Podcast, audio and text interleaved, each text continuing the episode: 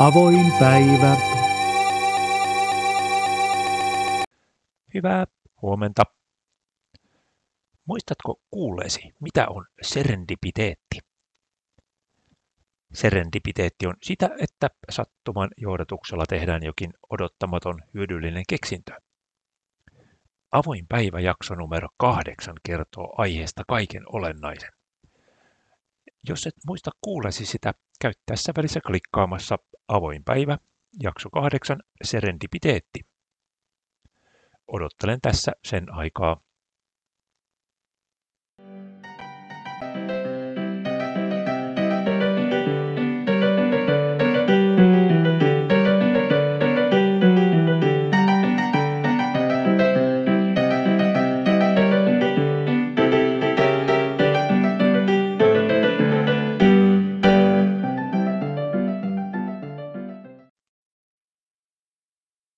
Tervetuloa takaisin. Ovathan silmäsi nyt auki ja mielesi avoin. Tulossa on huomioita lääkekehityksestä. Lääketutkimus on nykyään eksaktia puuhaa. Tiedetään, millaisten kemiallisten yhdisteiden kanssa ollaan tekemisissä ja voidaan tarkkaan laskea, miten ne vaikuttavat ihmisen organismeihin. Hehe, vitsi vitsi. Oikeasti samantapaisten yhdisteiden kirjasto on suuri ja tuntematon manner, jonka tarkka kartoittaminen veisi isoltakin tutkimusmatkaretkikunnalta vuosisatoja. Kemiallisten yhdisteiden ominaisuudet perustuvat atomien elektronikuorien vuorovaikutuksiin, jotka ovat luonteeltaan kvanttifysikaalisia. Kvanttifysiikka pohjaa todennäköisyyksiin. Elektroni on tietyllä todennäköisyydellä tuolla, mutta samanaikaisesti jollain todennäköisyydellä täällä. Yhdisteiden reaktiot biologisessa ympäristössä, solutasolla, ovat vieläkin monimutkaisempia ja voivat riippua lääkeennapsijan geeneistä.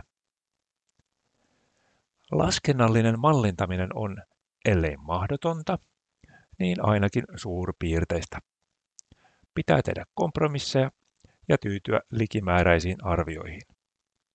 Sitten tuutataan jokin yhdiste kapseliin, testataan sitä vapaaehtoisilla uskallikoilla ja katsotaan, keksittiinkö toimiva troppi. Serendipiteetti, onnekas sattuma, on monesti ollut mukana matkassa. Kemistit ovat tavalla tai toisella mokailleet ja vahingossa keksineet jotain ihan muuta kuin mitä oli tarkoitus. Tämä ei kuitenkaan ole lääkeyhtiölle vahva strategia.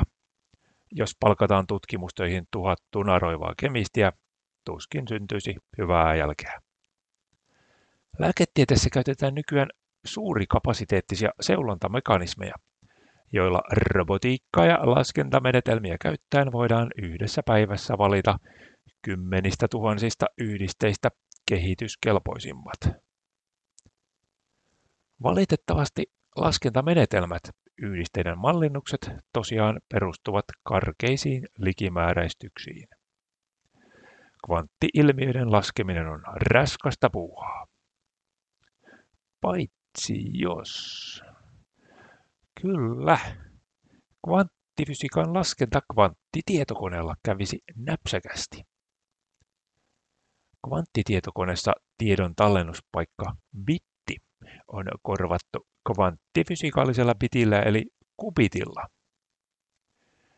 Bitti voi saada joko arvon nolla tai yksi. Kubitti voi olla molempia yhtä aikaa. Jos yksi bitti vastaa laskussa yhtä lukua, niin yhdellä kubitilla voidaan lasku suorittaa samalla kertaa kahdella luvulla. Siis laskea samassa ajassa kaksi laskua. Kahdella kubitilla saadaan samassa ajassa tehtyä kaksi kertaa kaksi, eli neljä laskua. Kolmella kubitilla kaksi kertaa kaksi kertaa kaksi, eli kahdeksan laskua. Kvanttitietokoneiden kehitys on käynnissä monella rintamalla. Käytössä on jo Google-yhtiön viisikymmentäkolme kubitin laite, joka pystyy siis suorittamaan kaksi potenssiin viisikymmentäkolme, eli noin yhdeksän miljoonaa miljardia laskutoimitusta kerralla. Suomikin on aallon harjalla mukana.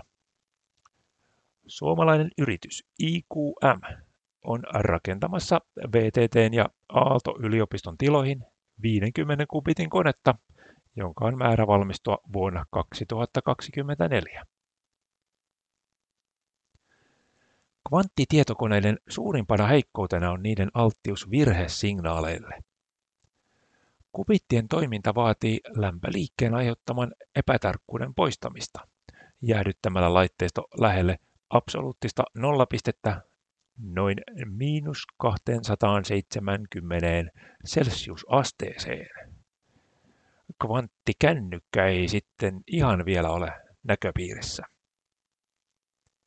Yliopistokäyttöön kvanttitietokoneet ovat luultavasti lähivuosina tulossa.